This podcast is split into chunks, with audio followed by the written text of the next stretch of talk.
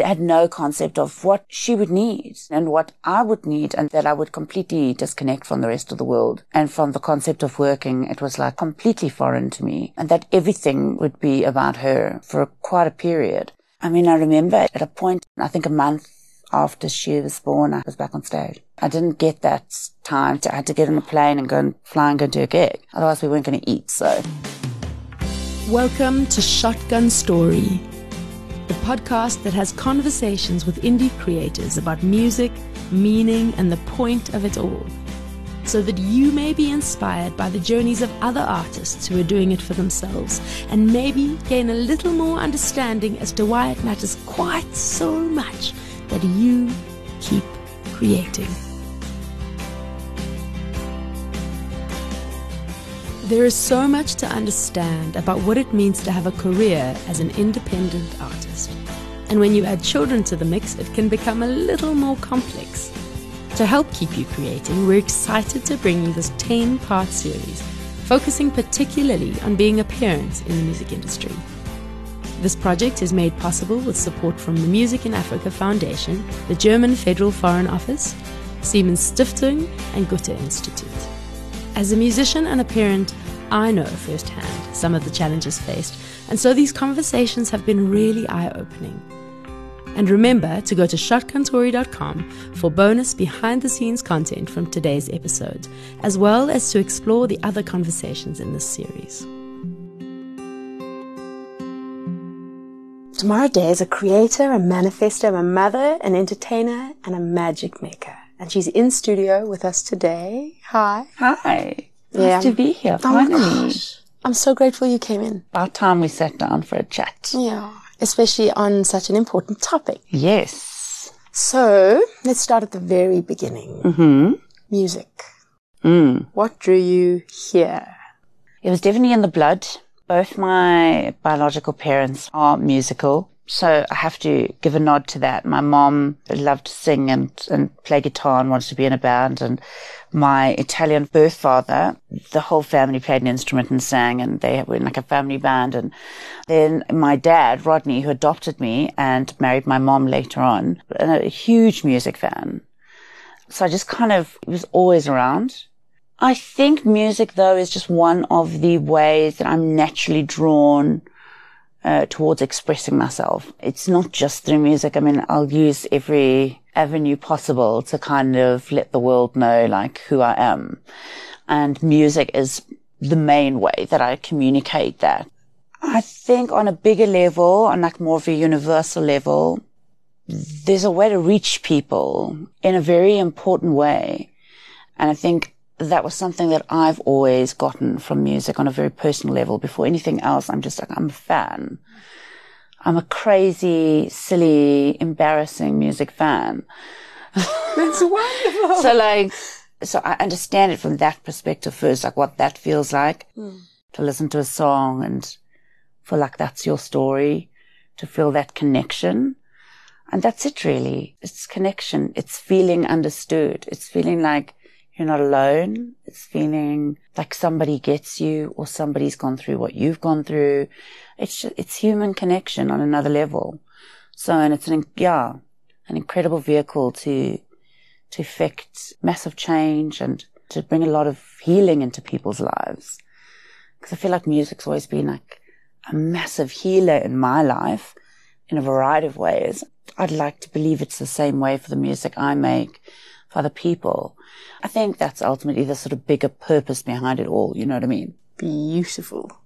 Hmm. I really love that. So it is a, is such a beautiful thing, that human connection side of it.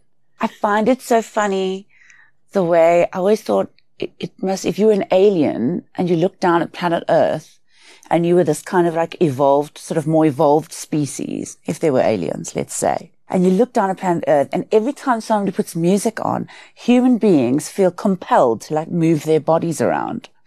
And I always thought like that would be so hilarious for a more evolved being that we just feel this need to just stop moving. We can't even stop ourselves.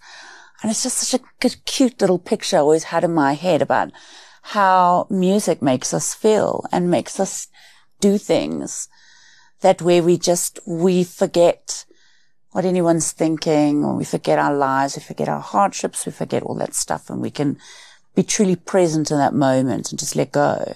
So I think there's just, it is really beautiful. I also love that you make music that makes people move their bodies.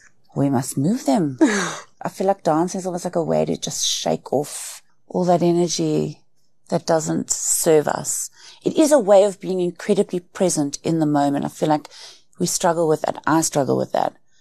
I struggle with either being, you know, worrying about what's coming, what's next, or, you know, obsessing about things from the past. It's something I've had to really work on in my life. And when you're listening to music, you are fully present. Do you know what I mean? Yeah. In that moment, in that feeling and whatever's happening. I mean, yes, it can evoke nostalgia and it can bring back memories. I mean, it can do so many things. It's quite a magical little thing. You've had a prolific career. For a listener who is not familiar with your journey, Mm. what are some of the highlights so far? Let's start with a moment when I was, I don't know, maybe 16 years old and I was underage and I was snuck out of the house with older friends and they'd taken me to a rave and I found myself on a little dance floor and there was a vocal over this house music and I just stood there and knew in that moment that that was going to be my voice one day. There were people dancing. I was completely naive. I was a kid. I was very young. I thought I was very grown up. So there was that moment. So that was a very important moment because I feel like it was a moment where there was quite a big penny drop of like, I knew there was something about that moment, that song, that style of music. The next big moment would be getting sort of discovered by DJ Pepsi. I happened to be like singing with a DJ in his lounge when he got home from some gig out of town. And he got home. There was like this white girl like singing over house music in his lounge. And he was like, who are you? He said, I'd love you to come and do this at one of my parties. And I was like, cool. I didn't know who he was. I didn't know he was the younger brother of Oskido, you know, who is one of the forefathers of Kwaito. I mean, and Kalawa Jazmee Records and, you know, was this, has been this prolific figure in the music industry for many, many years. So I just unawares ended up in this space uh, because I was super hungry to perform anywhere and everywhere. So that was a big moment because that then led to myself collaborating with Oskido and Bruce from Brothers of Peace and Kalawa Jazmee Records. And then that was my big break into the music industry. So I went to their house one day and they had like a recording studio, which was in like a toilet. It was literally like, it was a bathroom. It was like this little narrow, and they played a track and I literally like jumped on the mic and just like freestyled over the track. And a few months later, I was still studying musical theatre at Pretoria Tech. It was called Pretoria Tech back then. I don't know what it's called now. Something else. And we were driving through the McDonald's drive through after class. My voice was on the radio. Like I had no concept that Oskido was like a big radio presenter. He was a radio DJ. I didn't know anything. I didn't know anything about Kwaito. I just, I knew house music.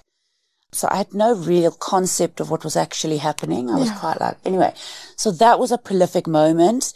And then from there, it was all systems go. Then I was kind of suddenly jumping up with them at various gigs. And, and then at some point I started to get paid to do that. And I think at that point I'd even moved, I'd lived on my own at some point while I was studying, but I'd moved back home and my dad would walk into the lounge and be like, well, you're going to get a real job, you know, kind of thing. And uh, soon after that, I started to you know, get paid something small for like performing or whatever. And that was quite a cool moment. Anyway, I just dived headfirst into that whole scene. At some point, I realized like, what else is going on in the world? Like I actually didn't know. I'd completely lost touch. I didn't know what music was popular in Europe. I just knew Kwaito. Kwaito for breakfast, lunch and supper. Yeah. So there was a part of me that felt very like, I mean, this can't be it. And this was the first of me jumping from genre to genre. It was like the start of, I mean, I didn't know then, but that was going to be like a theme for me. So yeah, and then I kind of left the label I was with at that time, which was an independent label, and went off on my own. I'm going to bring out a solo project, and I met Craig Massive. Mm. May he rest in peace. We're very, for those who are listening or watching, yeah, we lost him earlier this year to brain cancer, which is very, very sad. an incredible artist and producer and friend and brother and all the above. I met Craig and we started making some really different kind of stuff. We started a little act called Soul Cooler and we released a few singles that kind of blew up around the world and just like very unexpected. And they were playing us on BBC One and in parts of the world I'd never been playlisted before. And I remember those singles coming out on, on vinyl. Ryan Dent came into the mix and then this was quite a prolific time. They'd hung out at some party dreamt up starting a dance band. And Ryan was like, we need a vocalist. And Greg was like, there's only one person and it has to be Tamara. And they got back to Joburg and called me. And that was that. We got together and Flash Republic started. We toured as a band for 10 years. We released three albums. I felt like we had many more in us, but unfortunately, I think Craig and Ryan kind of ran out of steam a little bit and yeah wanted to explore some other things in life. But I was just getting warmed up. So I was like, okay, cool. So we decided to take a bit of a sabbatical. And then I got to kind of rediscover who I was as a solo artist, which I was very excited about. but was a much more challenging journey than I'd anticipated. Yeah. But yeah, did the DJ Zinhle track colors. That was amazing and loved working with her. And then the end of 2019, I'd kind of been working really hard to kind of get myself back out there. And I was really gaining momentum with some concepts I was working on. I was launching some cool corporate acts that I was producing and curating with friends. Work was picking up. Lots of good stuff was happening. Lots of opportunities were coming in. I landed Pan African music show that I was a judge on, which I loved. I've always wanted to judge a music show. So that was cool. I was scheduled to kind of do like a December tour. I didn't have management at the time. I have booking agents I was working with and I was like, I really need to book a little club tour for December. And for years, I've worked in the LGBTQIA plus community. I've just, it's a community I've always loved and really resonated with in a very like organic and authentic way. And they've always loved me and I've always loved them. I think I've always kind of resonated with the underdog, you know, because I always kind of felt like I was one for a long time. And I've always played the gay prides and the Feather Awards and, you know, the Mr. Gay Worlds and played in those kind of spaces. But it was the same as any club gig for me or any gig. I, I never really kind of thought about it in a way beyond that. You know what I mean? And then at the end of 2019, I thought to myself, there are not many artists that actually tour in those spaces that really kind of focus on going to play at those clubs. I thought like, okay, other than good luck maybe popping up here and there or their kind of resident DJs, and their drag queens and the drag acts and beautiful drag acts. I just felt like there weren't really any like pop artists and other artists like really kind of focusing on those spaces. So I I had this idea like I'm going to do a tour like just for those clubs. so I booked this tour 2019 at all the gay clubs around the country. I played Bloom Pride. I played all the beefcakes around the country, everywhere, Cape Town, Pretoria, Joburg. And then on New Year's Eve, I think I played two LGBTQIA plus, it's such a long word. I'm sure it's even longer, uh, venues.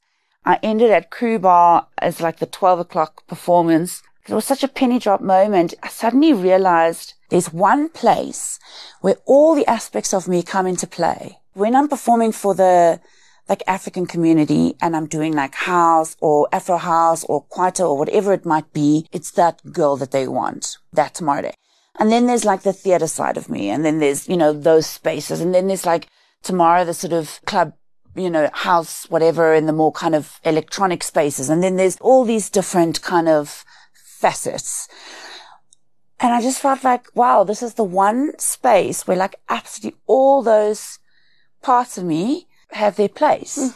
It's theater, it's fashion, it's club, it's pop, it's all of it. Oh, it's wonderful. It's all of it. Yeah. There's no gender, there's no color. And it was such a moment of, wow, maybe I've need to give this more of my attention. And then I thought, I'm going to do this tour next year and I'm actually going to do it every year and I'm going to build on it and I'm going to have dancers and I'm going to get brands involved. It was like boom, boom, boom, boom, boom, boom, boom, boom. And then because I toured in those spaces, mm. then obviously that inspired me and inspired the music I was making at the time. Cause now I was like, I want more of my music playing in these clubs right now. Like yeah. I want these kids and it's just all these fluid spaces. And I was like, and also another thing about that community, which I love It's like when you've been in the industry for a long time and you are no longer the new hot thing of the moment. Now you've kind of moved into a different phase of your career where you're like, you're like, I don't know what you are. You're either like an OG or you're like, but there's a bit of like an ageist thing that happens. And there's this kind of attitude of like, you know, you've had your kind of moment. And I'm just like, hmm, I'm not going anywhere, Mm-hmm. nowhere. I just have so much to offer the world. Just not going anywhere, just not going to do it. And what I love about those spaces again, which I also realized was like, they're icons, they're musical heroes. I mean, we're looking at people like Madonna, Cher, who can I say is 70 years old and still has a Las Vegas show. So I love the fact that they're musical heroes. It's a forever thing. And I'm a forever thing. I'm that girl. So all of these things have inspired me and have gotten me to where I'm right now, which is this new sound that I've been cultivating for those spaces and for the world, basically. Yeah. So that's where I'm at right now. So I've been making this beautiful disco house. It's like I'm quite tapped into like right now that the world needs a lot of healing and that I need a lot of healing. And I'm really zoned in with this project and this music I'm making to like the healing power of music. And I want the music I'm making right now to do exactly that. So the first single is called Disco Therapy. And that's exactly what it is. It's disco therapy and we all need it. Yeah, we do. And I didn't like the way music and musicians and everyone connected to our industry were kind of just sort of, it felt like it was just a little too easy for everyone to just kind of throw us away when people have forgotten that they can't get through what's going on without music. So I hated that there was this attitude of like during this pandemic that artists must learn a new skill. It's like, how dare you? How dare you? Yeah. Music is not just a job, it's a purpose. It is a big thing. It is a channel. It's a language. It's a necessity for human beings. We need it. We need it to thrive. I guess the music I'm making now is my response to what's going on in the world. Yeah. And that is to make beautiful, uplifting, hopeful, exciting, sexy, glamorous, gorgeous, fun, fabulous music that Yeah. can give us all the things. So yeah, so that's where we are. Current day, current moment. Amazing. And now, somewhere amongst all of this, you had a baby. Oh yes. I forgot that. That is the most prolific moment of them all. Mm-hmm. Oh Yeah. gosh. Where are you in your parenting journey? How old is your daughter? So Lala is turning, short for Lala Bella, she's turning four on the 17th of December. Oh, it's just such an adorable little stage. You know what I say about this parenting thing? It's like I'm one of those people who's always craved new experiences, craved excitement, connections, always been inspired by that new thing, some taste sensation or some new feeling or whatever. Especially autistic people, we're very much inspired by that stuff. And I think at a stage in all our lives, there's so many firsts. Your first kiss, there's your first heartbreak, there's the first time you traveled, you've left the country, there's the first time you move into your own place, there's your first job, uh, you know, the first time you go out and get drunk or party or whatever. And there's all these firsts.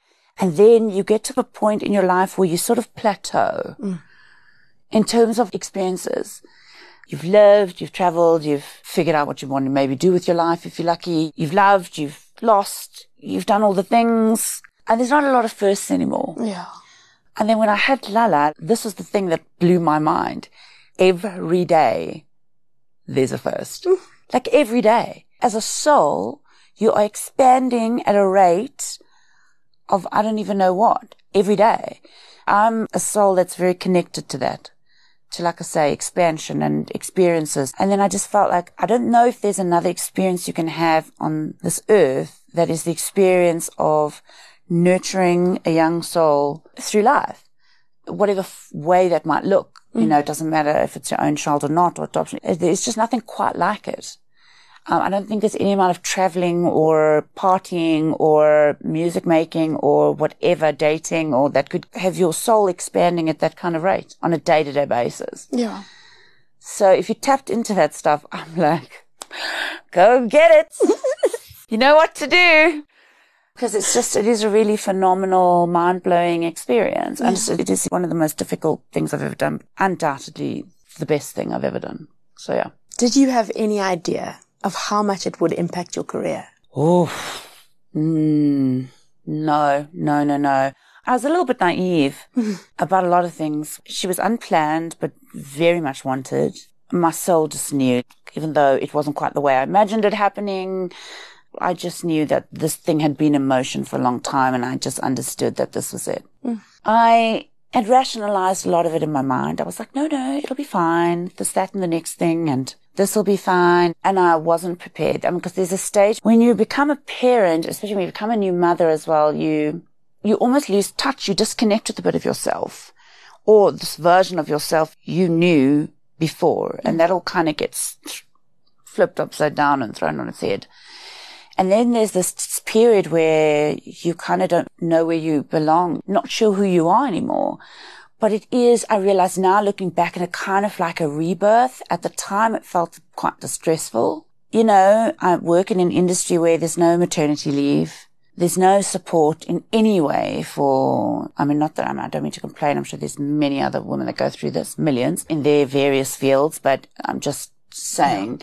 So there was no maternity leave and there was a major pressure because I couldn't work for a period of months. And obviously every cent I made leading up was going into just trying to get together absolutely everything I could to, to bring her into the world mm. on my own, completely on my own and just make sure she had everything she needed, you know. I was very blessed that at least I had some influence and I could work with some brands who were very supportive of me and I managed to kind of lock down a lot of stuff in that way for her, which I'm very grateful for that I was able to do that. But I wasn't prepared for the sort of time, that pressure to kind of go back to work afterwards mm. and how difficult it would be to get back into it and just kind of like, I tried to kind of prepare myself for it. So I was working on that Pan African album. I mean, that I thought I was going to do the things. Mm. And I had this plan. I was literally about to pop and I was still in the recording studio. I mean, shame. She did a whole album with me in my stomach. Yeah. She did that whole album. I mean, she, she's been on stage with me for ages. Now I can't get her off the stage at all. I thought if I can just get all the recordings done, I can get everything, then after she's born, it'll be fine because I'll have done all my bits and then we'll be able to wrap up the rest. No, no, no, no, no. Hmm. It didn't work out like that. I had no concept of what she would need, you know what I mean? And what I would need and that I would completely disconnect from the rest of the world. And from the concept of working, it was like completely foreign to me and that everything would be about her for quite a period. I mean, I remember at a point just realizing like I just, I mean, I couldn't, I think a month after she was born, I was back on stage. You know, I didn't, I didn't get that time to, I had to get on a plane and go and fly and go do a gig. Mm. Otherwise we weren't going to eat. So it was like that. Yeah. So it was like survival. Let's go. So we did that. I mean, but no, I wasn't prepared for that stuff. I wasn't prepared for like how I would be a little disconnected from my creativity because I would be exhausted and okay, there were other beautiful things. Like, I mean, I spent many sleepless nights just singing to her and playing music to her. I mean, you know, you're feeding every two hours. You're not sleeping. You're completely strung out. You're literally on another planet. There's pregnancy hormones pulsing through your veins. You're completely madly in love, which they also don't prepare you for. Yeah. They just kind of talk about motherly love. So you think it's this thing like, oh, it's like the love of a mother with for a child. Yeah. But what they don't explain to you is that you literally fall in love, madly in love. Mm. Felt like I had fallen head over heels. You know, when you're like crazy in love and nothing and you're like a mess, that Yeah. The oxytocin. it's nuts. Yeah. And then I don't know, it's very hard to get back into work and I had to because I had to look after us. And wow, that's another thing they don't prepare you for and that is such a beautiful blessing when you have kids is that you will find out what you are really made of. You will really find out what you're made of. If you thought you knew before you didn't, you didn't have a clue. Because when there's a little one involved, it's such a game changer. You didn't know what your hustle was capable of. You didn't know how many late sleepless nights you could handle. You didn't know just what you could endure. Hmm. And you do. You just do it. It's amazing. It's really, really, really amazing. But the work, it took me a long time to get back in. There was also this like weird stuff that happens when you're a musician and you're a female and you have a baby. Firstly, before when you're pregnant, you're like now trying to work until the final minute because you're preparing for a child coming. Yeah. People are like, oh, who are we going to book for this gig? It's like, okay, no, why don't we book? It's like Tamara. Oof, isn't she pregnant? Isn't she having a baby? You know, it's like this kind of thing. Yeah. And then afterwards, it's like, oof, didn't she just have a baby? Yeah. I mean, I was on stage in heels like this. I think I performed at Gay Pride, like literally a couple of weeks before I had her. So now the work is affected, the gigs are affected, and you're kind of, then you feel like, okay, well, I better let people know, like, I'm back. Yeah. Then there's this mad pressure to kind of get back out there, and you're not ready. Mm. You don't want to be out there. Trust me, you don't. You mm. want to be with baby. I mean, I remember leaving the house for the first time, walked down the street to go to like a nail bar or something around the corner. And I think uh, for the first 10 minutes, I felt like I was on cloud nine. And then after that, I wanted to run home yeah. and just be with my kid. I mean, you're just not prepared for any of that stuff. But yeah, there's like a funny stigma, like when you've had a baby and you're a muser and Totally. this What do weird, think? weird stigma. Now you've had a baby. Now maybe it like kind of bursts a bit of a weird bubble because the music in it is very much about smoke and mirrors. It's like this funny thing where the audience kind of wants to know that you're human, but if you reveal too much, they kind of don't like that either. Yep. Like you can't go out there and start moaning about your life either. Like don't do that mm-hmm. because then you burst the bubble a little bit. Yeah. So it is kind of a weird space. I mean, I'm all about keeping it authentic and real. I'm just not really one to kind of spill my dirty laundry out there. And it is a tough space to navigate public figures. You can say the wrong thing and do the wrong thing and everybody makes mistakes and everybody's human. And I think we kind of forget that about people in the public eye. Yeah. they get a bit of a rough ride. Well, they can do. I've had a few close calls, but I mean, nothing too serious, but I can see people really have a hard time. But I guess that's part of the job. And so, do you feel like your fans' perception of you changed after you had a baby? Wow. I think maybe. I'm hoping they realize now, like, okay, no, it's not even a thing. Because the thing when you've had a kid, people do have a different perspective on you. And they, there's all these weird assumptions like, you should be doing this, you should be doing that, and you should probably stop doing that. And for me, the way I've approached the parenting journey is like, no, I'll do what works for me and I'll do my absolute best mm. and more. And that will be enough. And I will do it my way because there's no right and wrong way. Yeah. There's only your best. There's only your experience, your narrative, your upbringing, your life, your choices. You know what I mean? But society's got quite strong views about how to do these things and what one should and shouldn't do. But I've got major issues with that stuff. Yeah. I don't like the expectations that are placed on us as humans, as from a gender perspective, from race perspectives, from all these perspectives. I hmm. don't, I feel like there's a lot of change that needs to be affected. So I just was kind of like, I felt all those pressures from society when I was pregnant and there's all these expectations and I was like, no, no, no, no, no, no. I'm just actually going to listen. I mean, I've never been more present in my own body. I'm not there now. I was there. Yeah. And it was amazing actually to be so present and so connected and trusting of this like amazing thing that our bodies are. It's like absolutely mind blowing. There's lots of little pressures, societal pressures that come in and especially on women. And you just actually can't tap into those pressures because ultimately you are going to do your best to give your kid the best possible life. And what that looks like has actually got nothing to do with anybody else. Yeah. You know what I mean? But unfortunately, there are people that hire us and book us and they've got their views and and yeah, I think uh, as females in the music industry, those things do come into play for sure. They absolutely do. But I mean, we're going to keep making babies and keep making music. I don't think we're going to stop. I just think we need to be a bit more empowered about that journey and what that looks like. Yeah. Mm. So there's just the two of you. What is your support system like?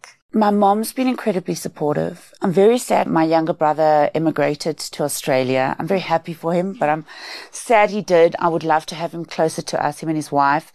My family's been amazing. My family are quite spread out. I've got my cousins around. I don't see them as much as I'd like to, but can I tell you where my real support system is? It's obviously my family. It's my daughter's best friend and her nanny, Angie. After I had Lala and the family and friends all went back to their lives, Yeah. And it was literally me and her. It was just, that was it. It was just the two of us. And I was completely on my own. Yeah. I was like, oh gosh, like I really need help. I wasn't, you know, feeding myself or like, you know, it was that cold cup of coffee.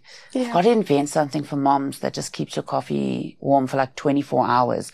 Because literally the amount of times I would warm a cup of coffee in one day, same cup, same cup. I think that you can get a USB coffee warmer. Yeah. I think that exists. gotta- we- yeah, Yeah. Okay. Yes. Somebody. It was a mother. Or must have, yeah. Yeah. I needed. I yeah. needed one. anyway, I needed help, and Ange came into our lives a month or so after Lala was born, and she hasn't left. Mm. And she moved in with me.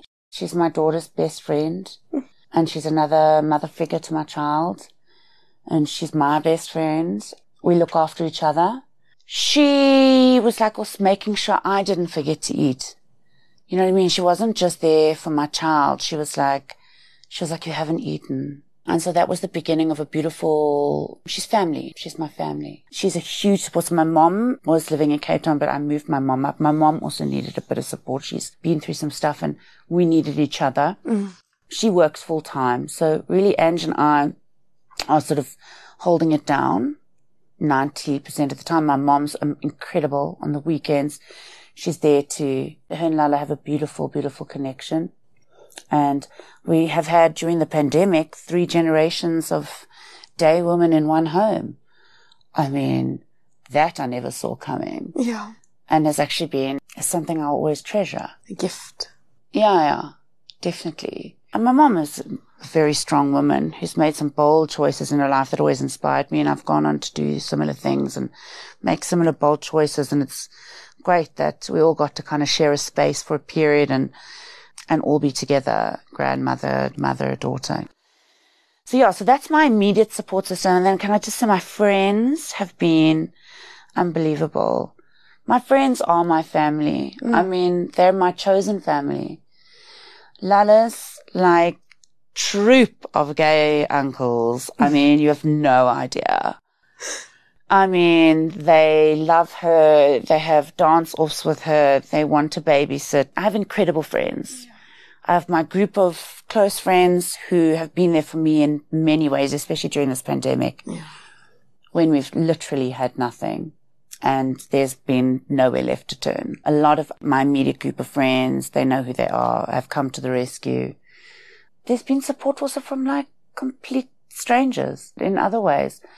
There is a lot of help out there and I think I think one thing this pandemic's taught us is to kind of lean into it. I've always been a very proud person. Hmm. I don't want people to know I'm struggling. I don't want people to know my stuff. I'd never borrow money from anyone. You know, I just wouldn't know. Proud, proud, proud. And tough times will force you to surrender your pride and see the beauty in what it is to allow yourself to be vulnerable and to be completely honest about what you're going through and see what strength there is in that and what it takes to allow yourself to be that and to lean on people who really would love to help you, who love you. Yeah. I've learned a lot through all of this. I think I did not know my own strength until having a child and then going through all the stuff we've had to face. And I mean, like before the pandemic, I mean, life already had its challenges, let's be honest. Let's be honest. Mm. What are some of the challenges that you face on a day to day basis balancing motherhood and your career? I think the biggest challenge is self care. I just, it's like the last, it cannot be the last thing on the list because if I'm not looking after me, I'm not the best version of myself or my child. Yeah. But it is this very tricky thing to navigate and find a balance in because your gut is to make sure your child's sorted first before you take care of yourself. Yeah. It's what we all do as mothers. To actually look after yourself. Uh, you know, I've struggled and you can't not because you will begin to unravel. And especially with what's going on in the world right now, we have to look after ourselves mentally, emotionally, spiritually. It's not selfish at all. It is so important. And it is the only way we can be the best version of ourselves for those we love. Yeah. So it's not selfish. It's absolutely a necessity. And we don't do it. Yep. It's like the last thing that gets done. And it can't go on like that. We have to look after ourselves Yeah. as mothers and the world needs to get on the page. And we need to change that language and change that narrative and change the way we look at that because mothers are burnt out. Look, I mean, with the pandemic, I'm not saying only mothers are burnt out. I don't want to exclude anyone, but I'm telling you on another level. So that's why more than ever, we've got to change this whole like self care thing. It's not just going to go get your nails done and whatever. It's like finding ways to disconnect, reconnect, go inward. I mean, whatever it is, whatever combination of things you need to, you can't compromise on it. It needs to be all of the above. I do things. I meditate. I, there's things I do. During the pandemic, I got very sick and I realized I was holding on to a lot of like emotional pain that I wasn't dealing with, that I just kind of like tucked away because you just carry on Yeah. you know, during the pandemic, I wasn't looking after my health like I would normally. I was incredibly stressed. There was all this stuff and whatever little underlying thing I had going on just came sort of bubbling to the surface. And I suddenly had a long spat of being really, really sick. And it was a big wake up call because when you're really, really sick and you're in and out of hospital and you're having one surgery after the next, you can't be at home and be with your kid. No. And so I went on this mad, like very committed to my healing, this mad journey to kind of heal myself and do whatever it took to kind of change things that got me there. Cause I, I mean, I realized like, uh, I'm the only one that got me there, you know, whatever it was, whatever emotional stuff I was hanging on to, whatever it looked like. I took responsibility for it and was like, okay, I need to do things differently. But look, I do feel like the pandemic had a, a lot to do with it. But ultimately, we were chatting about just earlier, like whatever you had going on bubbling under the surface that was not getting uh, your attention, whether it was in your relationship, your business, your health, your whatever it was, going through this, it, it brought all, all that stuff to the surface and you were forced to confront your stuff. Yeah. For me, there's a silver lining there. It's forced us to grow in so many ways. Yeah, it's it been really has. painful, continues to be painful and so hard for so many. Totally. But if you can focus on looking at it that way and seeing all the incredible blessings that are coming from all this hardship, there's so much hope there. Do you know of any industry support for parents? Music industry. Zero. Absolutely zero. The music industry, I mean, that is like a foreign concept. Mm. How do you think the industry could better support parents who are musicians? Whew. Well, we've got to start with a big attitude shift, firstly. Mm-hmm. Sure. I mean, it's got to start with the way we see parents.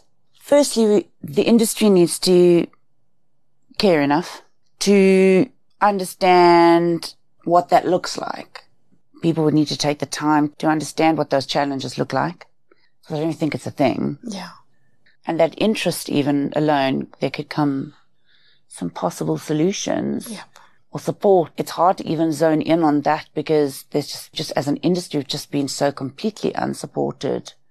I feel like there's an, a lot of kind of thing in the music industry as well where it's very much like just sort of every man for himself a lot. Yeah. There was a lot uh, when I was sort of coming up that like people didn't share with me. And then there were some spaces where there was a lot of support. It was differently from the females in the industry. That's nice to hear. Yeah. I think because they'd had it tough before I came onto the scene, like really tough, very male dominated. And maybe that's an issue is that, you know, it's maybe sort of heavily swayed to that sort of perspective. Mm. We've got to get to the core of these things to kind of find the solutions, I guess. And I mean, it's so interesting that you bring these things up because it's no wonder that there are not a lot of women in the industry when we are penalized for our age Yeah. and we are penalized for having kids. Yeah. And so women generally take a step back when they get older and have children. Yeah. And as they're coming into their prime, particularly, No, yes, exactly. like I said, you have not figured out who you are like until you've had a child. You also like only really stepped into a feeling of my own greatness deep into my career. yeah, And it came through experience and just I only knew once it happened that I hadn't been in that space. I hadn't stepped into that space. I was out there doing the things, but I wasn't there. I was far off from there. And it is something it, that comes with experience and a maturity and the wisdom and all of the stuff where you only really truly find yourself Yeah. potentially deep into the game. Yes. When you, that's when you really have important things to bring to your audience, to the world, to your, you know what I mean, to the music industry, etc. Now it's all this like ageist bullshit and whatever else. That's what's coming to play. That's why I was saying to you, it's like I look at artists like your Cher, your Madonnas, but who are just still out there working, creating unapologetically. Mm-hmm. They have not tapped into that stuff. They're like, nah. They're like, no. And I'm so there as well. But also I feel like in the culture here, in our culture here in Africa or South Africa, but maybe not in some other African countries, but in our specific, I, I do feel like there's a real lack of also like kind of a respect and a looking after iconic artists. They're artists who are icons who die in poverty and there's no sense of nurturing. Maybe as female artists step more into that space and we can bring more of that nurturing energy into the music industry, perhaps things might change. I don't know. Because there is, I feel, and has been a lack of that nurturing energy. Yeah. I feel like a lot of things I figured out, figured out like by accident because somebody like told me something random, but like there were people around me who were not sharing very important stuff with me. Yeah. I myself feel in, drawn to want to nurture. It's a very throwaway space. It's like, if your stuff is not sticking, it doesn't matter how talented you are, you'll be kicked to the curb. Yeah. It's very cutthroat in that way. Mm. I mean, so why would anyone even be thinking about musicians who are parents and how hard that is? Yeah. I don't have the answers. I feel like the start of it is to figure out where the problem comes from. Yes. And I feel like there is generally a lack of that nurturing energy and spirit and heart in this industry. It's a tough industry. And maybe the pandemic has also forced us to kind of think about that as well, you know? Now, you spoke earlier of how at the beginning of having your new baby, Mm. you were too exhausted to be creative. Mm. But now some time has passed. How do you think that having a child has impacted your creativity? Oh, I'm so glad you asked this question. I have always cared way too much what people think, like way too much. Remember I told you the pride. Mm. I would regard myself as a, there's now a word for it, which I'm so chuffed about. I'm a shy extrovert. So people, I've been telling people this for years, like that I'm shy and they're like, they literally laugh in my face. Mm. Or I'll tell them like I'm not competitive, like I don't like competition. Just never had that thing in me. And I do sometimes wish I had it because I feel like I wonder where I'd be right now, but I'm shy. I love to be on a stage in front of hundreds of thousands of people that I can do that. But in real life, I don't like to make a scene. I don't want to jump the queue at the club, even though my friends like, put you Tamara Dey, you can go to the, why you just, I'm like, no, because I, I don't want people to think I'm an asshole. Yeah. I'm not an asshole, but I've worried a lot about that. I've hated the box that people have automatically put me in. Oh, she's an artist. She loves herself. She's rich. She's, she thinks the sun, you finish the rest of that sentence. She, you know, it's like she's, she's a bitch. She's, you know, it's like all this stuff. And I spent a lot of energy trying to prove people wrong because I'm just not that. But it's wasted energy because I feel like I've held myself back. I've dumped myself down. I've, I've found it difficult to step into my greatness. Let's say we go to an after party and there's a couple of artists and there's a guitar in the corner. Some artists would naturally resonate towards that guitar and be serenading him at the party. I will be cringing, dying, dying a little, dying. I'm like, oh, no. And I had to get to a point where I realized like, that's actually held me back because you also need to be who you are. You need to be the artist that you are in every moment because you never know who's standing there when you bust out in song at the after party or whatever. I'm a lot more of a yes person these days. Whereas before I would talk myself out of a lot of things. Yeah. Now I'm like, don't even think about it. You're going to just do that thing and suck it up. Like, I'm like, you get that thing. Don't even start with that. But I'm also like, yeah, very nervous. I'm backstage, like fight or flight is kicking in every gig. I like want to haul ass out of there. And then I'm like, get a grip. Yeah. I have to give myself pep talks. I mean, I used to have really bad nerves. My legs used to shake, but this was when I was still studying. And I have learned confidence. I've learned how to present myself out there. I've learned how to walk with my head up high. I've, I know how to kind of talk to people, but I, I do still die a little inside. so with that whole long sob story, I've held myself back. I've cared way too much what people think. So when I had Lala with her, I never held back for a second. I would be stupid, silly, spaz, pull faces, throw myself on the floor, swing her door open and start like busting moves into her bedroom with the like my little music player playing. I literally, I probably danced into her bedroom like every day. I mean, you know, while she was in her crib and we're still doing it now. I, I just, I, I guess I just didn't want her to hold herself back in the way that I have. And she gave me this beautiful gift of finding this. She gave me the strength and the inspiration to stop caring, to stop caring what people think, mm. to just like balls to the wall, like, because for her and only for her, I was finally able to step into that space. Amazing. I don't, would never have been able to do that. And think about the ripple effect of that on my world, on the music I make, on the way I tackle anything. I've never been able to fully be that person, but for her, I was able to do that because of her. Yeah. That's huge. That is huge. It's really big. You've got to show them what's possible. You've got to show them how you can live, how your world can look. You've got to paint that picture for them. Yeah. It's like through this whole pandemic, I, I just felt like there's so much that is hard and dark and sad and there's a lot of that stuff about the world. We live in a crazy world. But it's my job as her parents to stay and make sure that I stay connected to everything that is beautiful, hopeful, inspiring, magnificent, incredible about the world, despite everything else that is also going on. Yeah. Because otherwise, what is the point? Do you know what I mean? Yeah. I'm her connection to everything that is right in this world. That's That's glorious. it. Like you just are. And so again, what a beautiful gift to give me. Yeah. It's a complete two-way street. Everything that I'm trying to do with her is ultimately her gift to me. And how does she feel about your music? Oh, that's so cute. If something comes on, she, that's mama. like she knows. She understands what I do.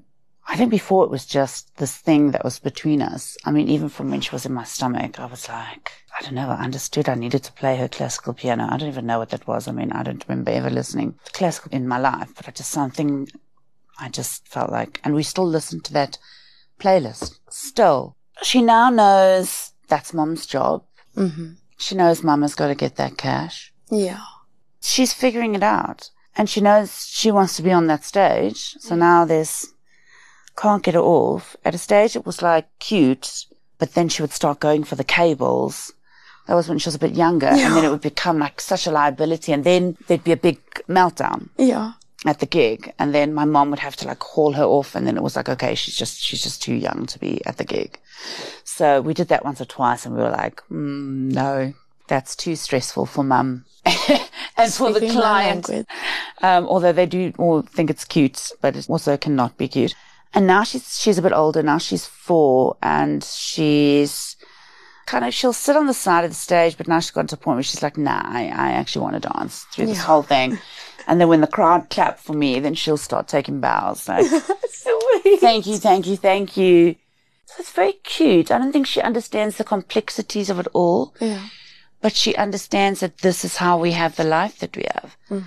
She obviously wants me to stay and she doesn't want me to go. And, Totally. but she, I've, we've chatted about it and she knows I say, you know, this is how I want to make a beautiful life for us.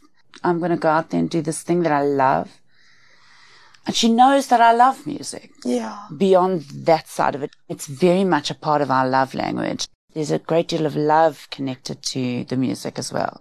She's felt that and experienced it from before she, like I said, while she was still in the womb. So beautiful Yeah. to teach that lesson that money comes from something you love. Yeah. Powerful. I just want to be really honest with you. I think kids are so smart. I mean, those difficult conversations are, they're difficult. I mean, but I just want to be as honest as possible with her. Totally.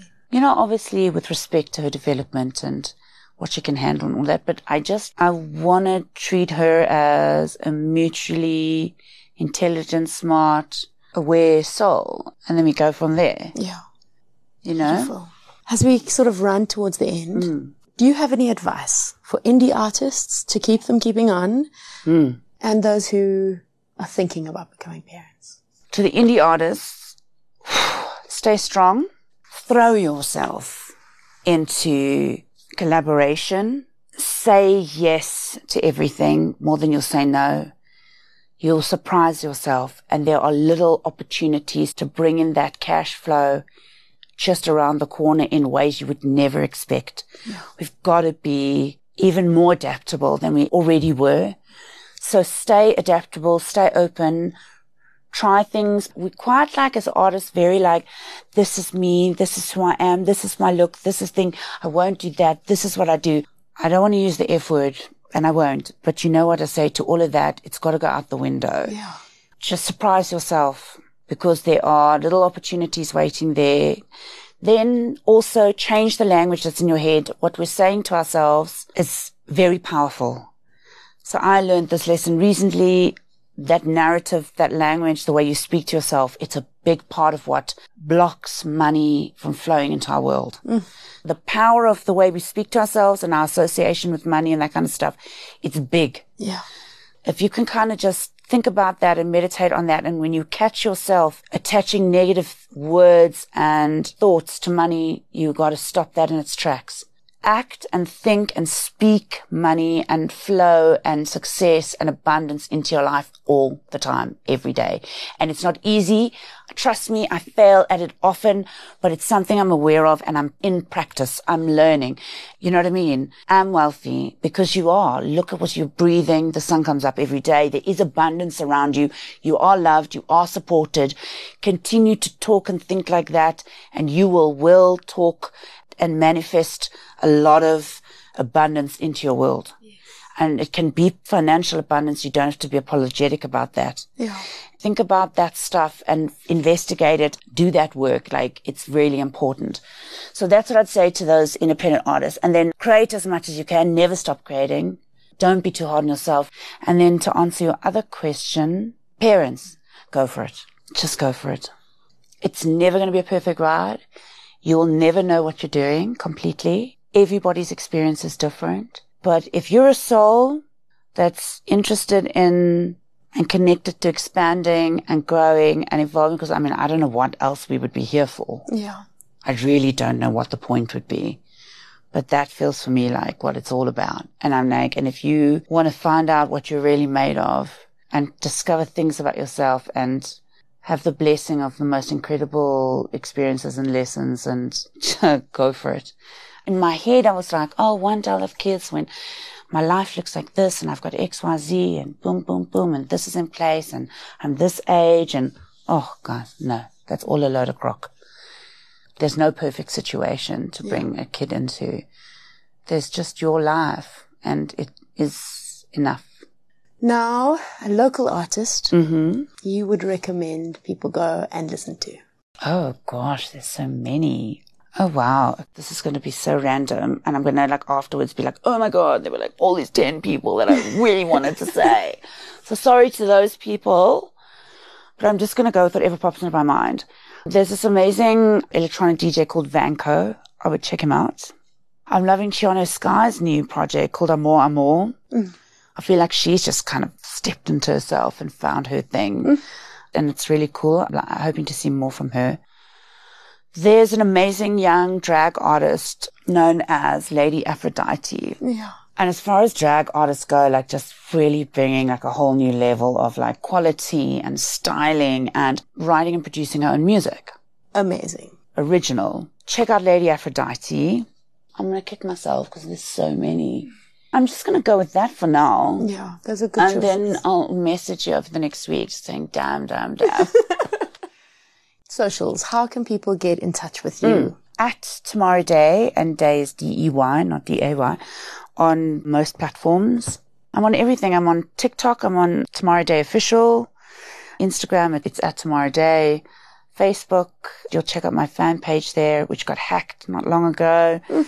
So I still can't like talk to people on the page at the moment, but I'm figuring it out. But I can post on it. So all my stuff's going out on there. Twitter as at Tamara Dey. I'm not the most active on Twitter. As I said, I'm a bit of a shy extrovert. Yeah. I only really say things when I really have something important to say. But I'm a very visual person. So if you really want to get the best sort of taste of what I'm about, I guess Instagram would probably be my favorite platform just because I post a lot of like what I love there. So it's art and post a lot about my favorite artists and other creators that I love. And so it really is uh just a, a space where you can understand what I'm, what I'm about because I like to express it in a lot of different ways, you know, not just selfies. Amazing. I have loved this interview. Thank Yay. you. Thank you for letting me yabber on for I don't even know how many hours. And I appreciate this subject matter. I think uh, you're raising an incredibly important question. Even just talking about it today, I realize we have to again, got to get to the root of what the issue is. Yeah, And having these conversations will get us there. totally. So it's so important. And then we can get to how we affect change. Yeah. Step one, tick. Yeah, yeah, yeah, yeah. And to all the parents in the music industry out there, guys, my hat off to you. Everyone in the music industry right now, my hat off to you. But it is, it is a tough industry. But yeah, I mean, to just parents out there, I mean, it is, I think you don't know until you know. Yep. You know, it's a mammoth job. It's the best job in the world, but it's a mammoth job. So love and respect and uh, strength to everyone out there. Thank you.